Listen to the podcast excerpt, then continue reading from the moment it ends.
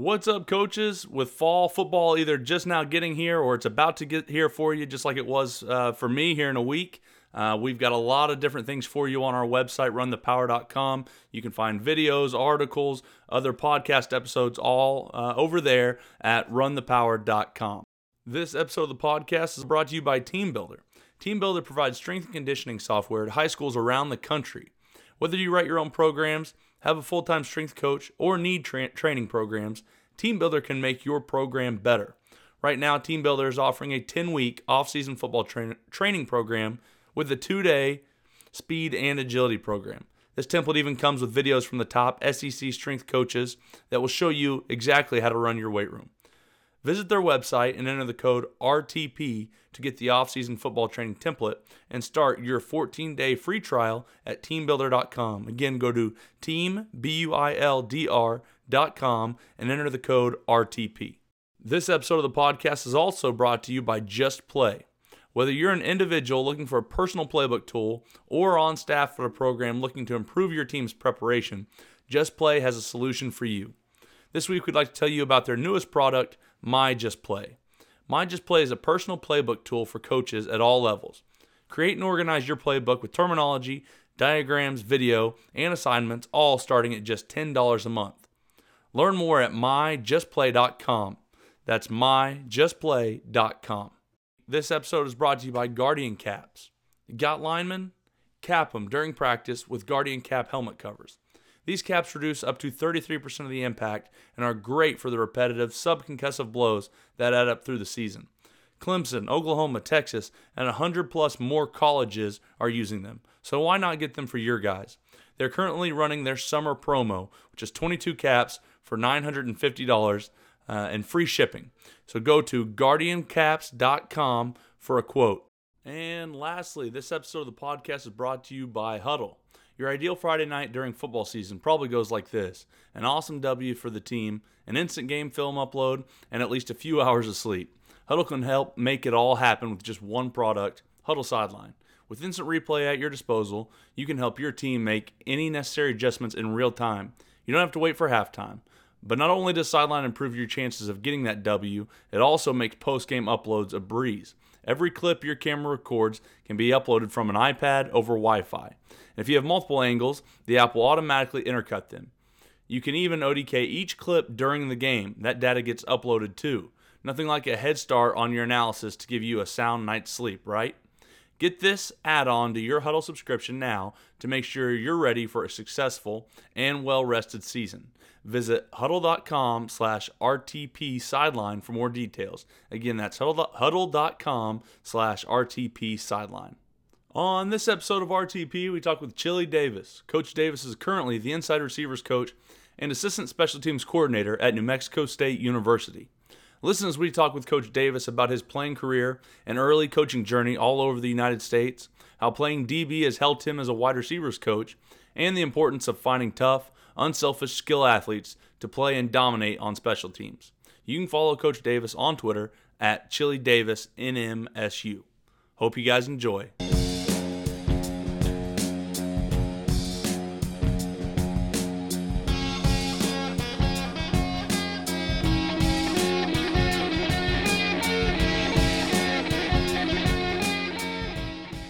Name is Chili Davis. I coach the inside receivers here at New Mexico State.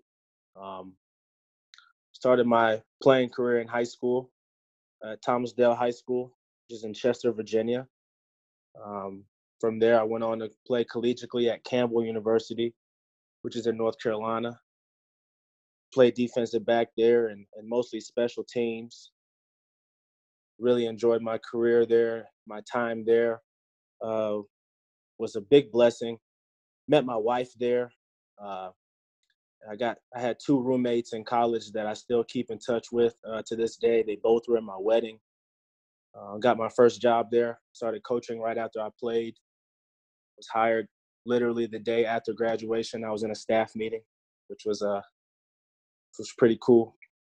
Uh, from there, I coached there for two years, and from there I went to Louisiana Tech was a run I was a running backs uh, graduate assistant. Had a lot of fun there. Uh, my first bowl game experience and win uh, won the New Orleans Bowl 2015. Uh, from there, I went to Fordham University, which is in uh, the Bronx, New York.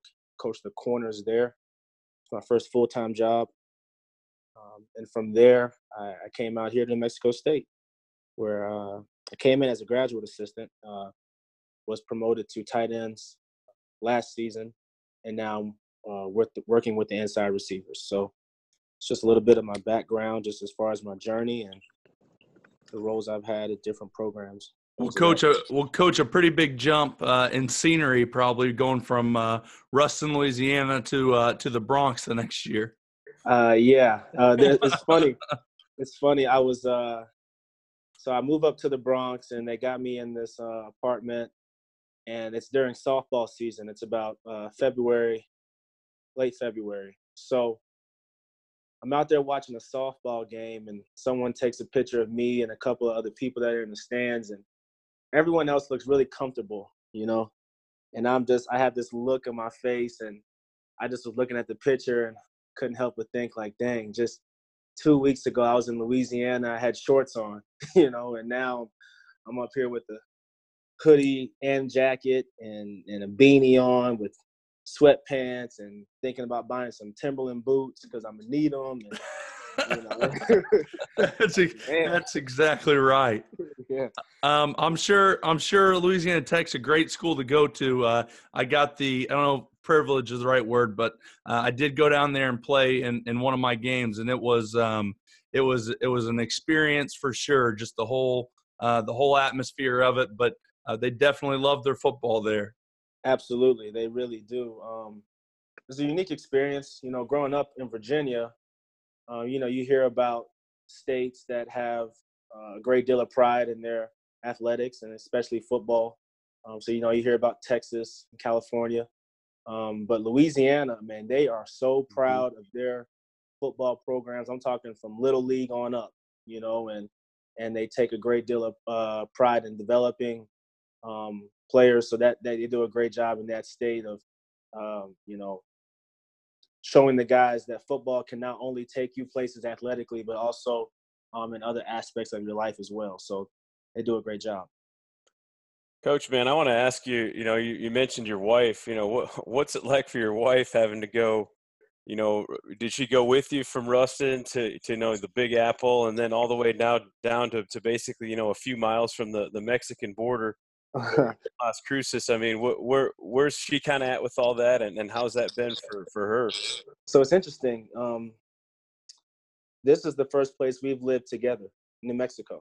Okay. So when I graduated, I did two years there uh, at Campbell, where she was still in, in school, and then we um, did the long distance thing when I was in Louisiana and when I was in New York.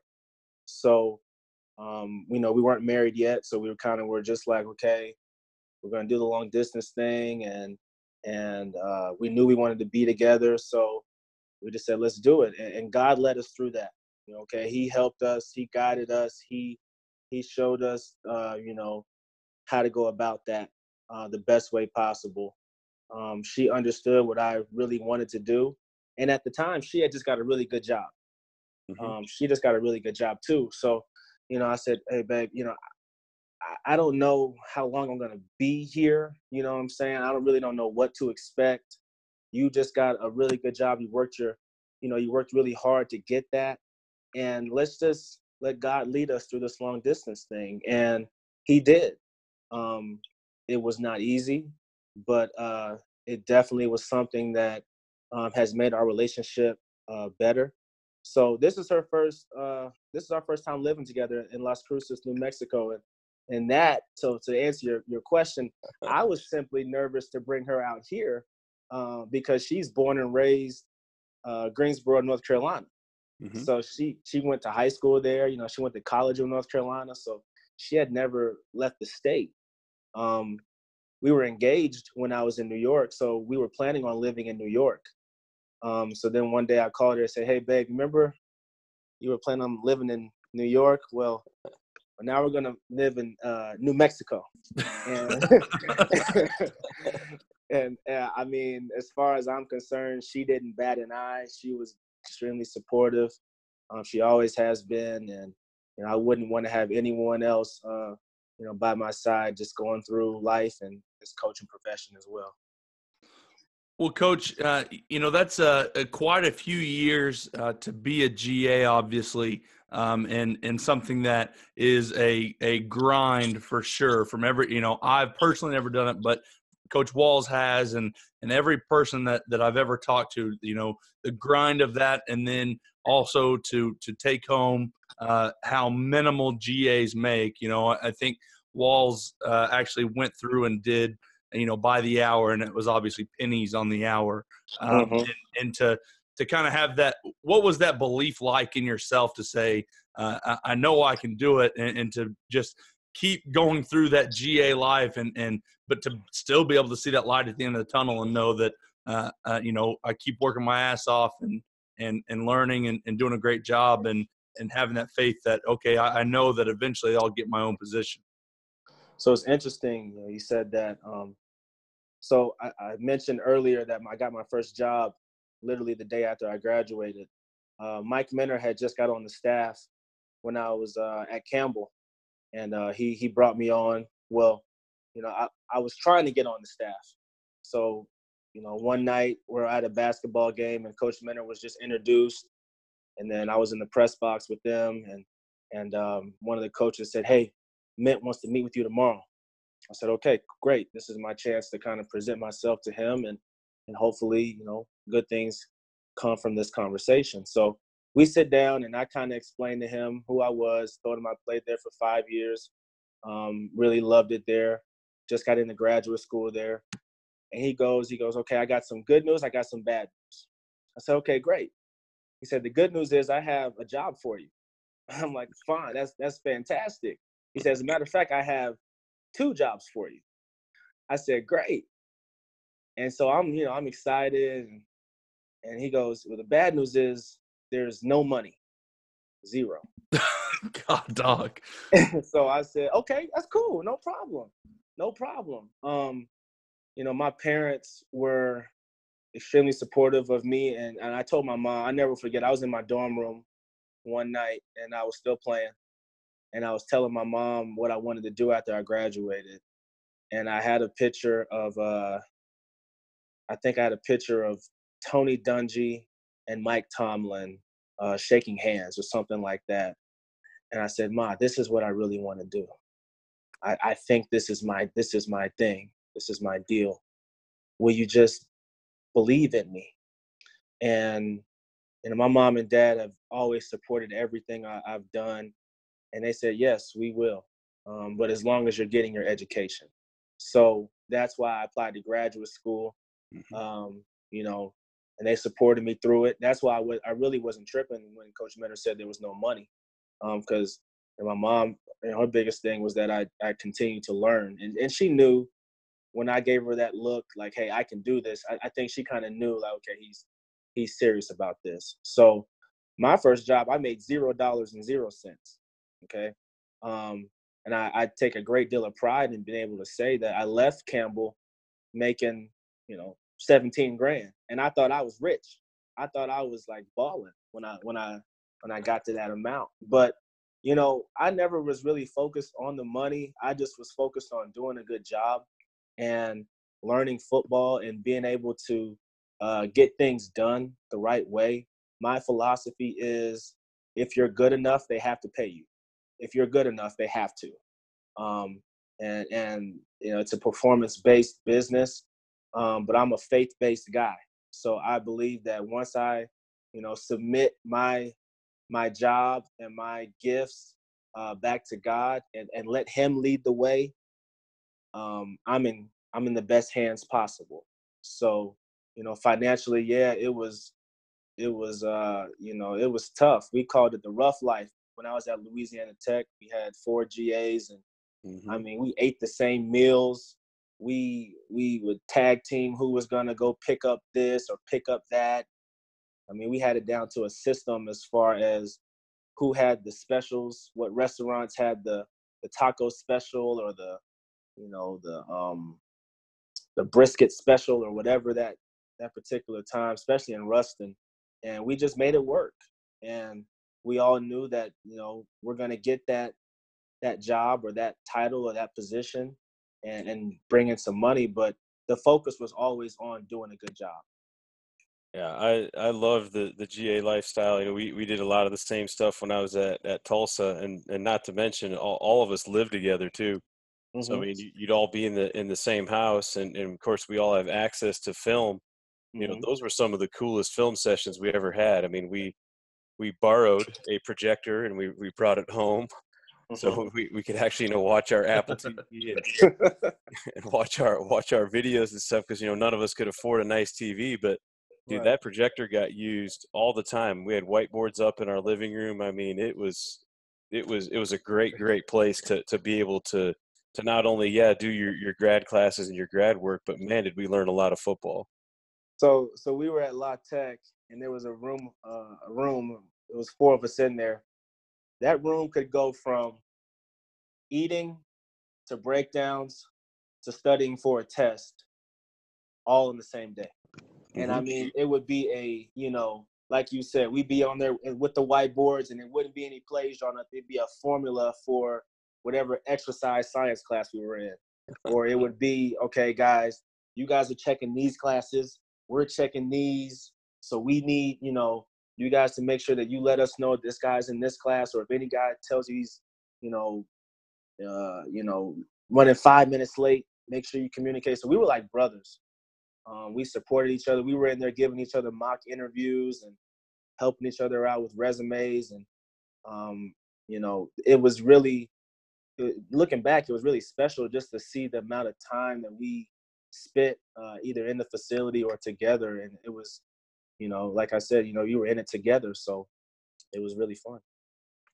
Coach, Coach knowing you Go, uh, coach something that walls always always really talked about is is just the amount of film that uh, that you get to watch as a G. I don't, I don't know if "gets" the right word, but at a time it's it's have to. But obviously in the off season at different times, there's as a GA, you're living every high school coach's dream as far as uh, you, you probably got more film that you wouldn't even know what to do with. And so, right. were there some teams that, as a GA, that you were like, man, I, I really like this offense. I really like what these guys do, and and and uh, any teams like that that you would try to, or coaches maybe even that you'd try to get a hold of their film uh, to to learn even more about those systems.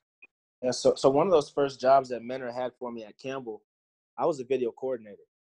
Uh, I was a video coordinator and um, his special teams assistant. So obviously, I was the first person in the entire building that got the film. Um, so, you know, one thing he taught me, he said, okay, once you get the film and you put it in the system, I just want you to watch the film. Just literally just press play. And I want you to give me the style of play. Like just write down what you see. So it could be something like, you know, uh, this guy is the most explosive guy on the field whenever he's on the field. Or or this guy when he hits people, they go backwards um, or this guy once he gets two steps on uh, on an opponent, you know, he's he's scoring a touchdown. So I was able to see a lot of uh, great uh, teams and, and, and film. I'm um, just trying to think one thing that kind of stood out to me, and, and it was more so he was kind of close, but when I got my hands on some, at the time it was uh, old Oklahoma State film um, and there was the receiver play. They were coached by Gunter Brewer, mm-hmm. and, and, at the time I was at Campbell. Uh, Coach Brewer was at UNC Chapel Hill, so I was able to go there and get help, you know, from their video guys. They helped me just be a good video coordinator. So in between time, I would either be, uh, you know, talking with Coach Brewer, or they would show me uh, some game film, or just even some practice film of how he instructed the receivers. And so, you know, when you asked me that question, that kind of stood out to me as just, you know, a guy when you're early in the in the profession, you know, year one, year two, and you just you look at him and, and his success that he's had um, at the position. You know, he's the first guy that kind of stood out to me. Just the style of play, the receivers being physical, um, being productive. He's been productive a number of places. And so, you know, just I would say for me, based on where I was at the time, my first experience being a, an assistant um, in the Chapel Hill receiver play, and then you know obviously um, any NFL film you got was cool. And Coach Minter had a so much NFL film. Um, you know, he played in the NFL for a while, so that was always good too. But I could always remember just watching them. You know, that, that's a that's a you know? that's right. That, that's a really interesting way um, that that he had you first watch film that I haven't necessarily heard anyone else uh, you know ever ever touch on. Is that something that uh, you still do to this day, or, or do you still have maybe a GA or, or someone watch it that way, or or um, do you think that's just more for um, that was more for your gain, uh, not necessarily for the team's gain? No, I think I, I, I definitely still use it. Um, I just believe in the method of just pressing play. Your film says all I need to know. So I, I've used it with, uh, you know, guys that think they should be playing more. I've used it for scouting uh, or, you know, uh, scouting reports, things of that nature. Just simply press play and write down what you see. So even in the recruiting process, you're just evaluating, you're just writing down, what you're just making note of what is visual. And, you know, it, and a lot of times when you don't do that, you know, you start to um, lose sight of what you're really, what you're really watching. You know, it, people, they'll start to, they'll start to look at the stats and say, oh, well, this guy's the best receiver. Well, does the film say he's the best receiver or do, do the stats say he's the best receiver? You know what i'm saying? Or, mm-hmm. or just just how is that guy playing and how do people react when he's on the football field? So i absolutely still use it uh, you know to this day as just uh, my first uh, introduction to whoever our opponent is. Just watch the film. And then you start getting into situational ball and start getting into you know i want to look at their third downs and their red zones and their goal line uh, defenses and things of that nature. But early on Sunday nights, you know, we're in there as a staff. We do it. We just watch the game film, and then, um, you know, that even that night, sometimes I'll I'll stay in there and just even from a special teams perspective, just just press play, write down what you see. I think that's a really good point. I mean, it's it is one thing I learned as a GA too. I mean, there's a couple of guys that kind of stand out. You know, we're we're playing uh, UAB, and uh, J.J. Nelson, who ends up you know getting drafted playing with the Cardinals, but he was a, a kind of an unknown receiver at the time. Mm-hmm. And you know he, he comes out against us and, and catches a couple of, of huge touchdown passes, and people are like, "Well, dude, who is this guy? You know, he didn't have any stats." Mm-hmm. When you kind of mm-hmm. go back and you, you watch the film and you're like, man, this is a guy you had to be scared of because he could really fly. I mean, he's like a 10 3, 10 4 kid in, in high school. Right. And then I remember when going into the bowl game, and I'm breaking down uh, BYU, and Ezekiel Ansah was was a backup defensive lineman.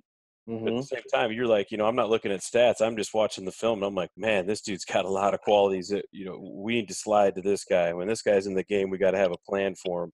Yeah. But like if I would have just looked at a stat sheet, like a lot of GAs do, and just say, oh, he's got four sacks, mm-hmm. I don't need to worry about any of these guys. You got to be able to see some of those attributes, like you said, that really jump out on screen.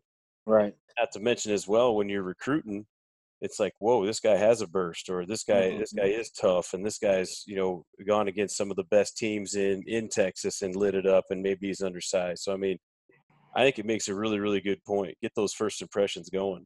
Absolutely, you you have to, you have to, you know, the film tells you everything. You know, I know the, you know, the term film don't lie.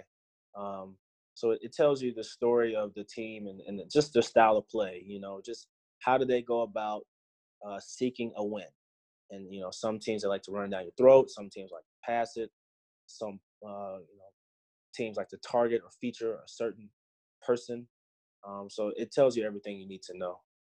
Coach, coming from the defensive side, I know you said you played DB, and, and now you're coaching on the offensive side. You know, what, what advantages does that have, uh, and and maybe what, what kind of perspective or lens does that help you maybe bring to the uh, to the receiver room uh, you know, kind of going from your playing career and also coaching on that side of the football? Right. Um, you know, playing defensive back and and in high school and in college. First off, I had a lot of, I had two really great defensive back coaches, uh, Greg Williams and then we ended uh, my career with um, Brian Butterworth. They both were extremely detailed and they were extremely passionate about the position. They cared about your success in every aspect of the game. So if it was in the passing game or in the run game, or, or and a lot of those, both of those guys had a lot of special teams responsibilities. You know, I remember at Campbell, our entire kickoff team at one point was DBs. It was uh, it was there were 10, B, 10 DBs on the kickoff team, and our DBs coach took a great deal of pride in that. He he trusted us, and um, he you know so you can imagine our position meetings. He crammed in some some some kickoff film in that in that part of the meeting. Um, just he can make sure everybody was good to go. But you know, playing the position uh, and then switching over to offense, it just opened my eyes up to so many things, um, just from a you know footwork perspective, and, and even where to put your eyes. You know, where where where to really uh, sep- how to separate yourself if you're talking receiver play, how to truly separate yourself by using your your eyes or having your feet a certain way or protecting your chest because I know what the defensive back is being taught.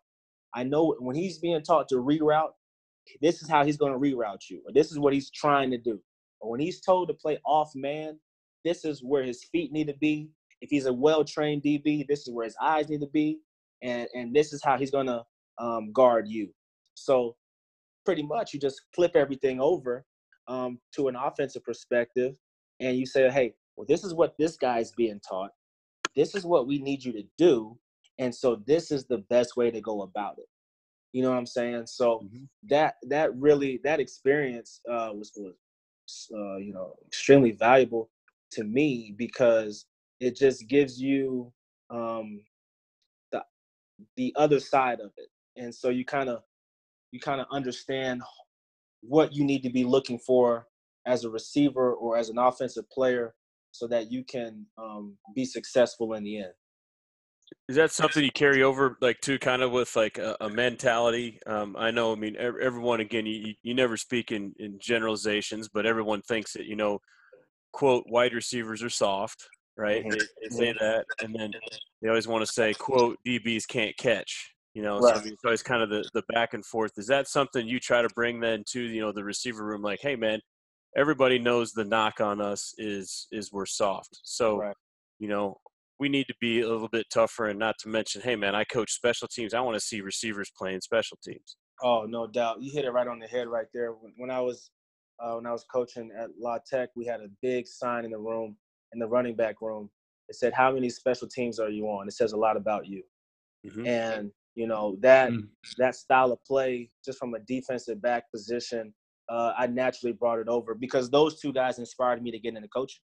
I was with them every day, and um, you know, just sit. I remember I used to sit right next to Coach Williams every single meeting, and just seeing how he handled the good days, seeing how he handled the bad days, seeing how he handled, you know, reading the grade report um, off to the guys and the attendance uh, report off to the guys. Man, it just inspired me to to to to want to do the same thing, and and his toughness and his um I, I would probably call it his uh his pride in performance um, really stood out to me. So naturally, I brought it over to whatever position I'm coaching, whether I'm coaching tight ends, receivers, running backs, corners. You know, just toughness. That that has to be um, said about you in the first sentence if anyone's describing you as a football player. So I don't care if you play running back, receiver. If you're if you want to be respected, that word must be said about you at some point. Um, so I, we we do a great job here at New Mexico State. Coach Martin and and uh, Coach Corey Martin and I, we all, all offensive guys here. And you know, the number one thing that we tell our receivers, you know, if you're not blocking, you're not you're not you're not the total package of what we're looking for. You're not um, a guy that that really is getting the most uh, from the team, or the team's not getting the most out of you. And so, even in special teams, our special teams coordinator, Ronnie Pence, his philosophy or his mindset is do more. Everyone in here has got to do more. So if you can catch, if you can get open and catch the ball and run for touchdowns, that's great. But find a way to make an open field tackle. Find a way to protect the punt. You know, you guys, we have offensive linemen and, and you guys, okay, yeah, of course, you guys can um can uh, you know, block power, block counter, but can you also make the right uh, call on our punt team? You know, things of that nature. And and those types of things, it's just a mindset. It's just a toughness and a willingness to do more so that everyone is at their best. I, I agree 100% too. And I think it shows, again, you know, the, the, the other thing people say about receivers is, you know, how, you know, prima donnas and selfish they are. When you play special teams, it, it, it completely says how unselfish you are as a football player. I'm willing to run down. I'm willing to block. I'm willing to, to do whatever it takes for this team to, to give ourselves the best field position, whatever it may be, and make those, you know, quote unquote, dirty work plays. Right. Those are the guys that, that make a football program. Right. And, you know, one thing with that is, you know, I grew up, um, I wouldn't say I was a huge fan of the Broncos, but naturally I was a fan of anyone that had the same last name as me.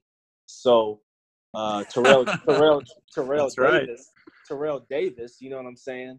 And I think you know where I'm going with this.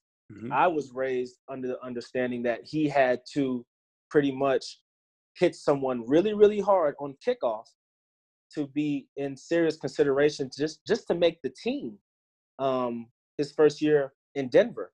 And you know, uh, he went on to have a, a great career as a rusher, but he made a name for himself by knocking someone in the dirt on kickoff. And you know, I still preach that to my players. Now, do they know exactly who Terrell Davis was? Maybe, maybe not. But when you put the film on and you tell the story, say, "Hey guys, this was one of the NFL's top rushers," you know, and this is him on kickoff. And so, you know, they see that, and it and it's not. And, and a lot of times, when a when a receiver or a running back, they hear special teams, they think, okay, returner. Mm-hmm. You know what I'm saying? They think, okay, oh, you mean can I catch punts? Can I catch kicks? Yeah, that's cool, but can you cover them? That's that's the mindset that I, I want a guy that says, Coach, I can return it and I can tackle it. And that's when you got a guy like you said that's really uh, you know about the team and about everyone um, doing more so that the team can be successful. Coach, I, I love all of that, and and uh, you know I kind of want to get back to a point. You know, you talked a little bit about uh, what you were looking at recruiting, and then you'd also kind of said, I, I believe that uh, there for a while you were the tight ends coach. Mm-hmm. Uh, to me, uh, such a difficult position because uh, at least where I'm at at high school, we use a tight end, and there's there's so few high schools around us in Oklahoma that that use one, um, and so you know everyone's looking for that tight end. But I always say that if you've got one of those big freaky tight ends, unfortunately, normally he's playing another position in high school. Um, mm-hmm. You know, he's the starting linebacker as a freshman, and so you're, you're probably not getting him as your as your tight end to develop that. And so, when you guys are, are recruiting, or, or when you're looking for maybe even a, a tight end type guy, I know maybe uh, you know looking for that type guy. Are you are you broadening that horizon too, or are, are you looking for maybe the big slightly slower receivers? Are you looking for the uh, really super athletic small tackles? Um, and then uh, is that go on even maybe even now with receivers that are already at uh, at your school that mm-hmm. maybe they're not quite cutting it at at, at receiver, but uh, they're a big bodied guy that you could bump down in there.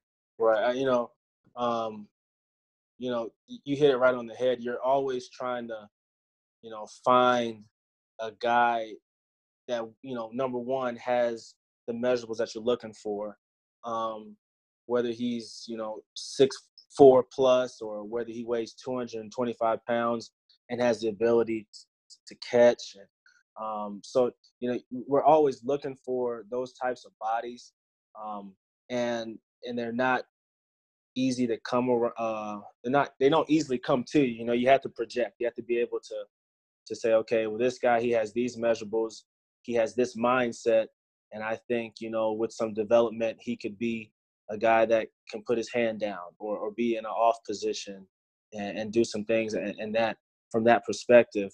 Um, so yeah, we've had you know, I asked I asked the guys, hey, what what you play in high school? And one would say, oh, I'll play defensive end. And we had two defensive end and, and one guy who did play, you know, some tight end, but he was also a really great basketball player. You know what I'm saying? So those athletic, big body types of guys, and I know I know programs that, you know, they'll look for, you know, just a, a really undersized power forward in high school, and they'll say, hey, you know, we we think that you can have you have a future as a as a football player um, because you have the the size mixed with the athleticism um, that a lot of people are looking for. So you have to be able to project and and kind of um, you know uh, be creative when how you attack uh, you know, bringing in guys that play that position um, because it is a unique one nowadays. Um, like you said, not a lot of high school teams feature a tight end um, simply because they don't have one. And um, so when you do have the ability to be around some, you, you, do a great job of recruiting those types of guys and, and developing them as well. So that's kind of how we go about it. Coach, when you have you have guys, and I mean, obviously the, the recruiting process, and you've been a, a recruiting coordinator and, and, done a lot of those things. I'm sure. Um, when what a lot of kids don't understand is, I mean, the, the recruiting process is a process of elimination. I mean, you guys are getting you know film and and and, and tips from from guys all over the place and you're doing your own work at camps and evaluating guys. So i mean there's there's thousands and thousands and thousands of guys out there. What what are some things that you know and a lot of guys are asking what do i got to do to be recruited? What are maybe some things that are going to eliminate you quickly especially in your eyes like yeah you know what not a chance because because of some of these attributes what are things some things you see that get dudes eliminated almost immediately um, I think immediately the number one thing is academics. Um, you know, if a guy, he's just not he's just not getting it done. He and he isn't showing any signs of improving or any signs of uh, just getting better with his academics. Um, that could be, you know, one thing that just kind of uh, it kind of alters your thinking as far as where you're at with him in the recruiting process. Uh, I think number two for me would just be attitude and, and, your mindset. Um, you know, Coach Martin doesn't make any secret about it. We want tough guys. We want uh, specific guys. It takes a unique person, a special person to be an Aggie for us.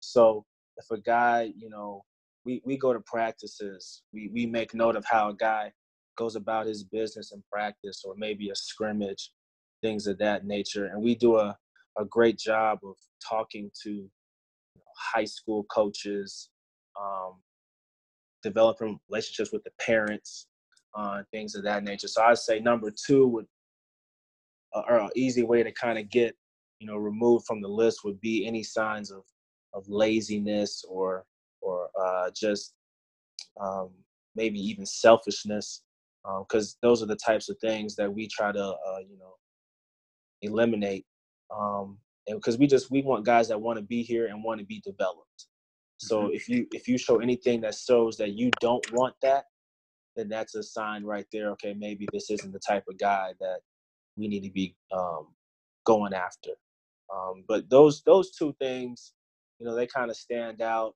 as far as um, things that, that can hurt you. Um, and so you know i just i try to use my social media uh, as much as i can to try to spread that message as far as stressing the importance of academics and stressing the importance of of, of working hard. I will tell you the last one is is just being good in the community. Having a good uh, uh, good reputation so you know when we ask those high school teachers or guidance counselors or or coaches hey what do you think of so and so you know, we're looking um, at their facial expression as soon as you bring that name up, and as soon as, as they go into their, um, you know, how they feel about that guy, we make note of that as well. So you know, uh, how you are in school, how you are in the community, also plays a big part in the recruiting process. Yeah, because you, I mean, you guys are gonna have to be around these kids all the time, and and uh, you know, it's something that that uh, I try to stress with with my guys, and I'm lucky that I got a lot of smart ones a lot of the times. But um, if you're struggling in high school, man, it, it gets very very difficult at times in college with with those college level courses, even with uh, all the help that that you know these college football teams can give you. Uh, if you're struggling in high school, it's a uh, it's an uphill battle. Uh, you know, uh, some of those kids they don't. They get into to college and it clicks for them, but uh, right. it, it, can get really difficult really quick if if you're not on it. Uh, you know, starting in high school.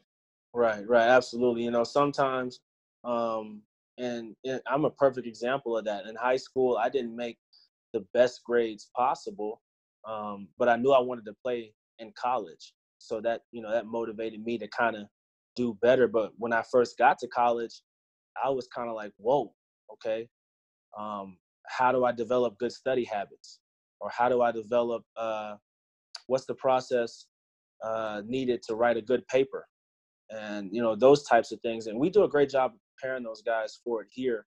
Um, but I had a lot of work to do um, on my own, just preparing myself to even have a chance in some of the classes I took. You know, it was just a matter of me uh, prioritizing uh, and, and really saying, okay, what's important here? You know, this paper or or go going to hang out, or you know, um, what do I really need to be doing right now with my time?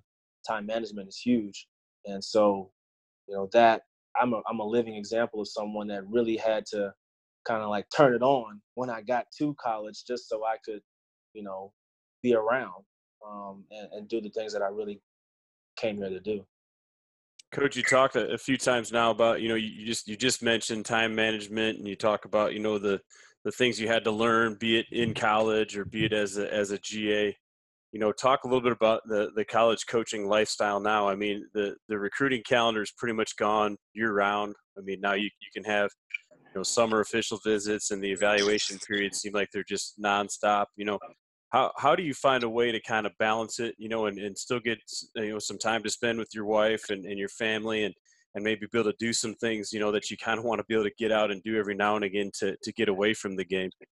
Yeah well you know um my first thing is i just pray and ask god to know, lead me uh, in a way that i can be really good at my job but be an even better uh, christian and an even better uh, husband um, and the things that I'm I'm here to do with my wife and and so just that balance of okay when because you know you can be I could be recruiting all day long with my phone in my hand. I could be recruiting literally all day long. I could be mm-hmm. evaluating film. I got the XOS app. I could be watching. You know, I can do everything here from from the house if I wanted to. Um, but having the uh, just the desire to be a good husband and the desire to say, okay, you know, there's a time and a place for everything. So I uh, I might say, okay, six o'clock here, I'm I'm a I'm a I'm gonna shut it down, you know, or whatever that time might be, or or this day, you know, my wife might say, hey, I like to go here and do that and, and do this and and have dinner here and, and things of that nature. So when she says stuff like that, that lets you know, okay, don't be walking around with your phone in your hand all day. Um, because you're about to get yelled at. Um, so you know, so you know, those, those types of things, you know, and, and it's not easy um, because everyone wants to be really good in this profession, but uh, I I want to go down as a, a, person that was that was always there uh, for my wife. We don't have kids yet, but when we do have kids, I want to be I want to go down as a person that was that was there for my kids and and and still a good football coach and, and a good um, mentor to young men, not only from a football perspective, but, but from a life perspective as well. But you have to be able to find that balance. And it comes, for me, it comes from just, hey, God, what, what, uh, how do I go about doing this the right way? You know, every day it's, uh, it's just a, a conversation. You know, God, show me the ways I can be uh, at my best at the job so that when I get home, I can be the best husband I can be, and and that that balance and organization as well um, is is what is helping me um, do it. You know that and that works for me. Coach, you've mentioned uh, obviously your faith a, a couple times. It, is that something that that you've grown up with, or or is that something you kind of found in your later years? I, you know, I, I was kind of always in it when I was younger. I kind of fell out, and then uh, I kind of got uh, uh, served a huge, uh, you know, piece of humble pie, and it kind of brought me back to where I where I should have been, you know, the whole time. But um, uh, which was extremely important. I think that happens uh, a lot of the times. But um, is that something that's kind of always been with you? And then uh, I, have got to imagine that's something that obviously you want to be careful not to, uh, you know, step on anyone's toes in your room. But it's something that that maybe even as a college coach you can uh, discuss a little bit more openly uh, right. as opposed to a high school coach where um, you know we kind of get the uh, you know the magnifying glass on us about religion for for whatever reason. Right, right. Um, well, yeah, from day one, for me, my parents um, are ministers in my church now, and you know, my dad was in the military. I've lived United States. I've lived in Belgium. Lived in Italy. Um, no matter where we were, know, number one thing is find a house. Number one, number two thing is find a school. Number three thing is find a job. I mean, uh, find a church. Excuse me. Um, so that uh, for me growing up, it's all I know but I know it to work. Um, so I, I tell you a funny story. I got to college and you know that was my first time away from home. So I remember getting there in the summer and I had you know the weekend kind of off or whatever. We were done with workouts on Friday, uh, hung out on Saturday, and that Sunday I just was kind of like hanging out and I was like, man, this is weird. Like it's nine o'clock. I'm not. I'm just in the dorm room. It's ten o'clock, and I never watched these shows on Sunday. I never even knew this came on on Sunday. And you know, eleven o'clock hits. Like, man, this is really weird. Um, and I, I did for me, like you, I had to make that decision. Okay, I, I knew I was raised this way, uh, but do I want to continue, or you know, do I kind of want to um, not continue or you know that type of deal. But you know, I, I thank God that I made the decision to continue to put God first in my life and and going to church. That's just that's just one part of it. Not not saying that that's the end all be all of of walking a spiritual lifestyle, but um, making that decision for me uh, has worked in so many ways. Um, when I got to Campbell, uh, I wanted to transfer. And I never forget it. I was talking with my mom. It was maybe 30 or 40 minutes before practice. And I was I was saying, Mom, like this is this is harder than I ever, you know, expected. I, I you know, can I transfer somewhere else? And she said, No, you know, once you start something, you're gonna finish it. You signed up to play there if they're not doing you dirty or, or doing anything that's disrespectful, you have no reason um, to leave. And, and, I mean, I was begging her, and she said, "God, God's gonna work it out for you there. Just, just stay uh, faithful and continue to do what you know to do that is right, and control what you can." And to make a long story short, like I mentioned before, you know, one, I, I achieved my dream of playing college football, and two, uh, I met my wife, and three, I got my first job there. You know what I'm saying? So mm-hmm. had I left, only God knows how that would have turned out. Um, but just putting him first and having uh, parents that are, are constantly supporting you and praying for you, like for me, that that's all I know. And to answer your second part of your question, you know, I think the best way to, to go about it is just to be a living example of it. You know, I was mm-hmm. talking with um, Coach Lovie Smith a couple of, uh, weeks ago, and we were talking, and you know, he said, you know, it should be in your lifestyle. It should just be in and how you how you carry yourself. You don't have to say you're a Christian. You shouldn't have to say it. People should see it, and how you handle situations, and how you go about um, correcting people, and how you uh, you know treat people. Um, so you know, I understand, you know, there is some, uh, you know, depending on what type of school you're at, you know, what's what's accepted and what's not. You know, Campbell was a Christian school. Um, Fordham was a Catholic school uh, in Mexico State. You know, it's a state school, but it should just be in your lifestyle.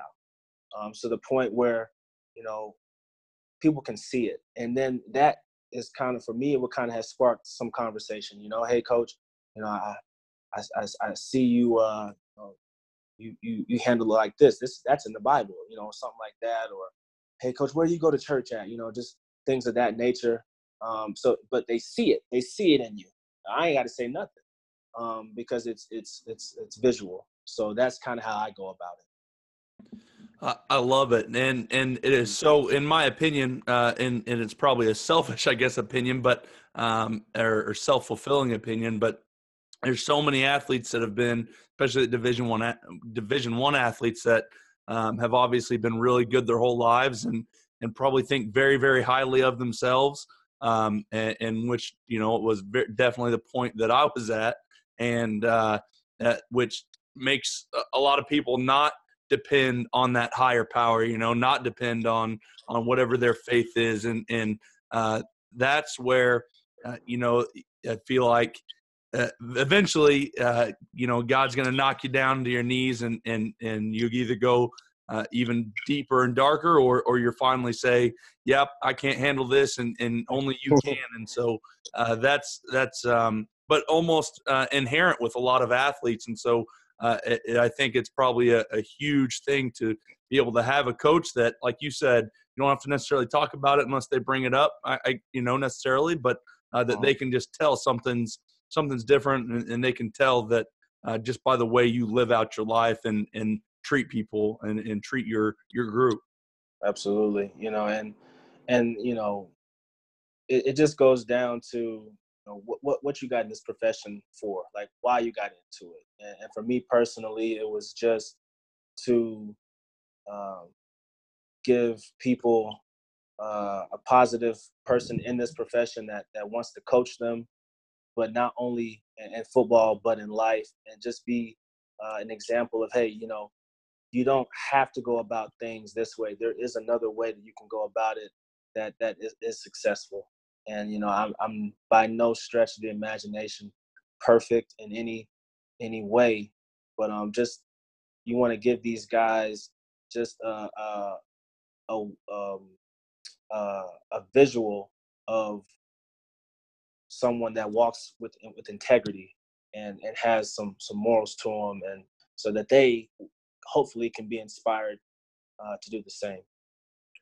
Coach, you know you, have you've, you've told a lot, a lot, of great stories, and you know listening to to your guidance and, and your walk, you know it, it brought me back a couple of times just thinking about you know the changes that have, have come forth in NCAA football, and, and maybe you know everyone uses the quote society, uh-huh. But you know the the transfer portal.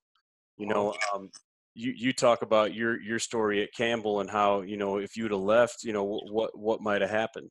But mm-hmm. you, you did decide to stick out, and and all of those great lessons. I mean, I didn't I didn't hear you say one time is because oh I, I got to play more, or oh I got a shot at the NFL, or oh I I got this. You know, it was it was three huge life changing events for you, man. You you graduated, you met your wife, and and you ended up getting your first job and you found what your passion was not to mention all the the hundreds of friends and buddies you had you know you mm-hmm. think that you know, you think that obviously I get it man the the transfer portal there's going to be toxic situations you know coaches leave it's happening every day. Mm-hmm. there's going to be situations that are bad but you know can you talk a little bit about you know you kind of being that shining light and, and kind of being that that coach and that person that speaks speaks into the kids like hey man it, it isn't going to maybe be all about the, the playing time. You're, you're getting your education paid for, right. and you're right. you're laying the tracks for your future. Right. I think you kind of hit it on the head when you said society, um, because sometimes society can put pressure on you, put mm-hmm. pressure on a young man uh, to operate at a level that's just not for him, or a timetable that's just not his timetable. You know, um, we live in a society now that is uh, they want everything fast. They want everything like right now. That's right. Um, when I say right now, I mean like yesterday. Mm-hmm. So you know, it really comes down to why. Okay, coach, I'm trying to transfer. All right, why? Because things ain't working out here. Well, maybe that things ain't working out here is code for I'm not doing what I expected to be doing by the time I expected to be doing it. Mhm. You know what I'm saying? Yeah. So so that's where you have to just get down to the nitty gritty of why. You know, I've I've been in programs where we've really benefited from the transfer portal, and I don't even think it was called the transfer portal at the time. We had a grant, we had a grant, we had a grad transfer uh, who came to us at La Tech, played quarterback for us, and we won nine games. That's You know what I'm saying? And so, um, but his reason for leaving wasn't uh, his reason for leaving um, was his reason, and he felt like it was important to him that he got to a place where he could, you know, showcase his talents, and he did. Um, so I just think you really have to look into why.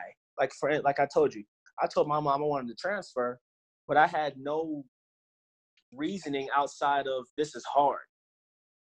You know what I'm saying? Like I had no other excuse. I did. I Mhm. couldn't say, well, this coach lied to me, or or this coach, you know, um, you know, I, I had I had no legit reason. I just was going through a tough. I was going through a position battle, and my first thing was, well, I don't think I. I I think I could. I think I could play there, like right now. And so my mom was like, "Really? That's that's all you got? Nah, nah. Don't don't don't call me unless it's something, uh, you know, serious.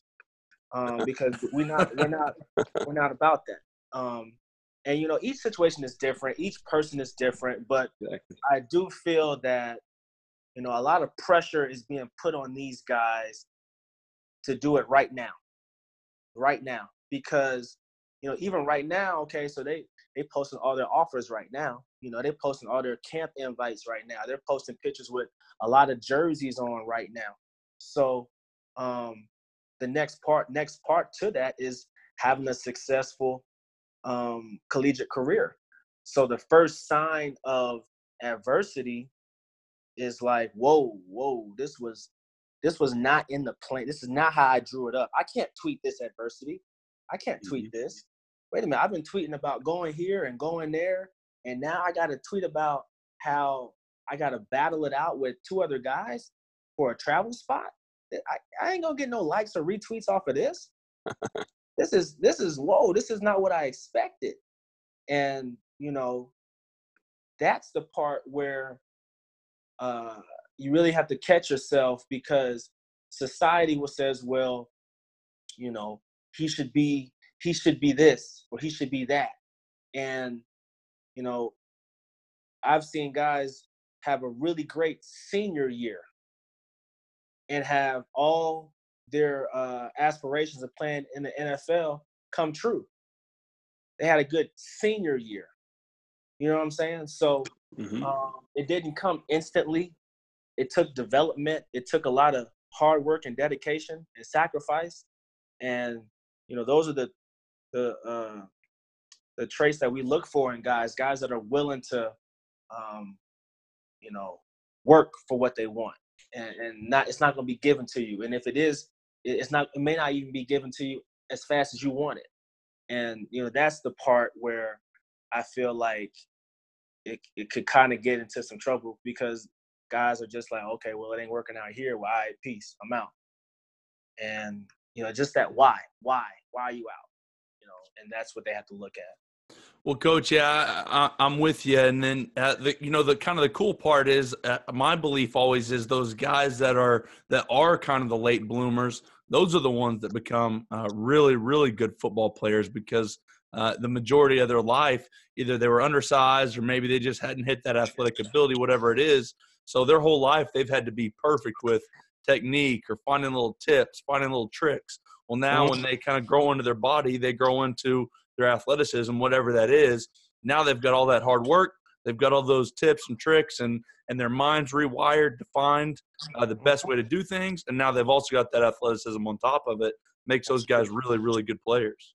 Absolutely. You know, they they they see it from a different lens. They see it from a lens, well, you know, I had to work for this. I had to um, compete for this. And and you know, it's a formula that they've kind of made whether how they work out or how they eat or how they prepare for games or for practice. It's a formula so that when they are given their shot, all they're doing is simply sticking to the same formula that's got them there. Okay. Hard work was one of the things I used to get here, or, um, you know, getting a good amount of sleep was one of the things I used to get here. So I finally got my shot. Well, let me continue to do what has been working for me. Um, and and those those are the types of guys that have that success that you're talking about because all they know is uh, you work for what you want. You work you work for what you get. So, you know that that's kind of what separates them when they do get their shot. It's just their mindset and their preparation. Coach, can you walk me through a little bit of like I, I don't know. I think it's still kind of fascinating with with the the whole portal now, but like you know. the guy enters the portal what what's the conversation like? So he's he's saying hey i'm interested. I, I want to go to new mexico state. How are you guys like you know scouting him? Do you call the college coaches? I mean do is there like levels of guys like yeah this guy had his blessing to leave. This guy mm. screwed him over so they're pissed about him. I mean it seems like there's so many there's so many different like you know levels of and layers of where the guy's at why he's transferring that. How do you kind of sift through all the all the smoke well it kind of just goes back to the same thing as as a recruiting process um, you form a relationship with that guy and his family and his high school coach, his junior college coach, um, just to kind of get a feel for him. And you, you just, you know, you put things together. Um, yeah, obviously this profession, it might seem really big, but it, it really isn't. So you may know somebody um, on that staff or know somebody that was recruiting them as well uh, initially, either out of high school or out of junior college. So you just talk talk to the guy. Like like I said earlier, why? Okay, you're in transfer portal. Why? And you know, you hear him out, and then you say, well, how do your folks feel about that, or how does your your, your coach feel about that, or you know, how do you feel about the fact that you're in this situation? What what is your mindset going forward? What are you looking to get out of this? So basically, you, you're pretty much you're asking the same questions you were in the recruiting process, and you know it, it's just about getting all the information or as much information as possible and then just forming a uh, a decision off of that. But it, it to me it's no different than you know how's this guy coming out of high school when you're trying to recruit him? You know he wants to he a guy out of high school wants to play for you. Okay great. Uh, a guy in transfer portal he may want to play for you uh, as well. So same questions. Who are you? Uh, what's up with you? Um, what are you about? Um, and then you ask other people the same questions and you just form a decision off of that so. Like i said i, I think it's all all interesting stuff and i think you know again it, it, the the more information that we you know we can can teach about it and you can be teaching about it you know to kids and things that go forward i think it, it, it's going to help a lot of people because honestly i think right now you know there, there's just so many different connotations on the whole process, especially when you're you're like us in the you know the coaching game. You know, coaches are always going to be pretty biased. You know, guys should never transfer and things like that. So it's kind of interesting. You know, I think to to get the perspective because you know to me it's it's always going to be an individual thing. You know, each guy's going to do do something different. Absolutely, and it's it's just everything. You know, in a nutshell, guys, everything is just it's a case by case basis, and you're just trying to each each case is different. Each guy is different. Each story is different. Um, so you can't, you know, put everyone in the same boat. He's in the transfer portal, so he's X Y Z. You know, but you have to really look into it and say, okay, who is this guy, um, and, and, what is he about? So that that's just our mindset uh, as far as that's concerned. Coach, here pretty soon you're going to get your new crop of of young young players in, your freshmen in, and they're going to go through you know their first few weeks of two a days. Now I, I realize it's probably not uh, the two a days that that all the older coaches talk about, and it is obviously always harder when when they were there 30 years ago. But um, the the time that two a days takes, um, uh, you know, now obviously uh, guys get to go through the summers and working out, and so um, they're kind of used to what what fo- college football is. But it's a it, for me, anyways, was a complete culture shock. And I I thought I was a hard worker. I thought I was a pretty tough kid, but the mental grind of that first year of fall camp, even more than the physical, um, is just it, it, takes its toll. I think for sure. Uh, is that something that that you try to work through with some of your younger guys and and you know try to give them a little bit of maybe extra encouragement through those um, those two days even though uh, i'm sure you guys are even more busy than than the players are but man that first two days uh, for those few weeks it's just all up there all day every day um, and just about the only time you're away is is sleep and then you're up and it's more football it's kind of a it's hard on everybody, but it's definitely a culture shock for those new guys coming in. Right, absolutely. You know, and you hit it right on the head with um, time management. The time and the place for everything. There's a time to wake up. There's a time to be at breakfast. There's a time to get taped up for practice or whatever you need. And there's a time to be in meetings and so on and so forth. So you have to make sure that you're aware of what time it is. When it's when we say it's time to chill, that's what you need to be doing. Chill. Go in your room, uh, you know, hang out with the guys. But there's also a time where you probably need to, you know, put your phone down, uh, close your eyes, rest, um, regroup, um, you know, those types of things, so that you're not all about ball. You know what I'm saying? Because like we talked about earlier, there's got to be some type of balance with everyone, players and coaches. Um, so I'm constantly, you know, with the new guys, hey man, you know, you're, you're you, you praise them up. Everything they do right, you praise them up. You know, if, if they, for a lot of those guys, they they haven't even been on special teams in a while. I mean, if you're the if you're the guy on your high school team, how many times are you on punt? You know what I'm saying? I mean, if you're if you're an offensive guy, you know, so you I'm just praising the guy up for for shocking and shedding the right way on a kickoff drill. You know what I'm saying? You're just finding a way to to to praise that guy for doing things that either he's never done in a uh, hasn't done in a long time or he hasn't done on the collegiate level before. And so once you do that, he's like, "Oh, I kind of hey, you know, hey, coach just coach just kind of gave me some props on on this. I kind of like that." Or, you know, um, hey, I was on I was on time for this meeting. Hey, great job guys, great job getting here on time. That's what we that's what we ask of you. You know, things like that. And those are the ways that you can kind of guide them along, push them along, because it is different. It's a different it's a different field. I've never done this on this field before or around these guys, or I'm hearing different words. I've never heard this buzzword before. I've never heard this this this game looked at from this perspective. So it can be a, a, a lot just kind of thrown at you like, wow, two weeks ago, I was at the beach with my buddies, and now I'm like, where am I? like, wow, okay, this is the same sport. Yeah, this is the same sport. Yeah, it's the same sport, but it's just more asked of you. Um, and I think you know once guys can kind of get used to a schedule, because for a lot of those guys, they've never had okay, I eat from this time to this time. You know what I'm saying? Or or we watch film from this time to this time. And so making sure that you're going about your day that has you getting to these places with the right mindset when you're there um, is part of the journey as well. So, you know, you just constantly just try to, you know, pull them along and and encourage them and you know say and even even you know you know the the situations might well I kind of miss home a little bit you know I tell guys man hey me too man I'm from Virginia so uh, you know I, I, feel you. I understand it. I, I you know, I, I get it. But God has us here for a reason. And if He brought us here, He didn't just bring us here to dump us off. I guarantee you that. So let's uh, let's let's execute uh, what we're here to do, and let's have the right mindset as we go about it. Coach, man, the uh, the, the heavy hitting question I got here as we, we start wrapping down. Um, you've been, I mean, it sounds like you've been all over the world but you know you went to college in North Carolina, and then you know you've you've been up in New York, and then you've been you know kind of kind of East Texas, Louisiana area, and then you're right on the border now of Texas. But what place has the best barbecue? Are you a Carolina?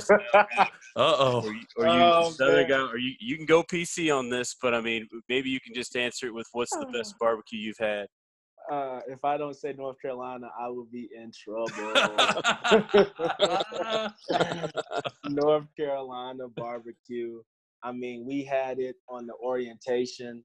We had it uh, in camp. We had it every every um, you know, my my wife worked in the cafeteria, um, so uh, that's actually the first time I ever saw her was in the cafeteria. So, you know, she has her uh, opinion on barbecue, and obviously, I moved. I did. I moved down to Louisiana, and and you know, you, the recipe started getting a little different. Um, yes, I enjoyed those too, but hey, my I got to go home to uh, North Carolina, so I, I North Carolina, North Carolina barbecue. Great decision. Y'all, y'all, y'all, ain't gonna get me in trouble. Great decision, Coach. Well, well, uh, well, Coach. The last thing I always love to ask uh, guys on the podcast is, uh, when you get to watch other teams and you're watching all these offenses and and you're getting to watch another team's offense, uh, what's some things that their offensive line would be doing uh, that would make you think highly of their offensive line coach? Uh, I would say organization and communication. Um, you know, coaching tight ends, you work a lot with offensive, uh, the offensive line, the offensive line coach, and so you know the things that I think are the best. You know, Andy Richmond here does a great job with us from an organization and communication standpoint. That's number one. You know, identifying what we're what we're doing. What what's the call? What are we up against? What's the front? Um, and and how are we going to communicate it down the line? So if we're running zone, okay, it starts from the tight end and it's going to go. That call is going to go all the way down the line to the opposite tackle. You know what I'm saying? And so, mm-hmm. from an offensive line perspective, you know, that's the closest I've been to the position, and from from a tight end uh, position. Um, but those are the two things that jumped off. And then number three is just having a, uh, I, I guess you know, a hammer mentality. A hammer mentality. We are the hammer out here. We are we are in the business of moving human beings. Okay, that is what we do. We move a human from point A and we move him to point B, whether he likes it or not. Those are the things that uh, that, that, that we preach um, with our guys, and and um, that's just the mindset that I, I I will always carry with me from here on out. We are in the business of moving human beings, whether they like it or not. And um, you know, when you look at that, you know, obviously um, technique is involved with it, but organization, communication, and having the mindset that I'm going to move this guy, uh, no matter how he feels about it. Um, so that those are the things that kind of um, I've kind of learned over the years, and especially here uh, at New Mexico State. So you know, I, I know you guys are, you know, you guys are, uh, you know, you guys would be wrong if you didn't ask an O line question. Um, I, I was I was just gonna say. I mean, I'm I'm I'm gonna ask Coach Harper. I'm like Coach Harper. If you had to guess right now, I'm I'm saying Coach Davis is a gap scheme power guy. He sounds uh, like a power, he sounds like a power guy to me. Hey hey, you know that yes I am power power counter. You know gap scheme it up, uh, down down around, um, because you know that's what I mean. Coach Minter came from Nebraska. He that's right. We're about power football. So from day one, you know, that's day one on job training. Um, hey guys, we're going to be a physical team. We're going to control the line of scrimmage, and we're going to run the football.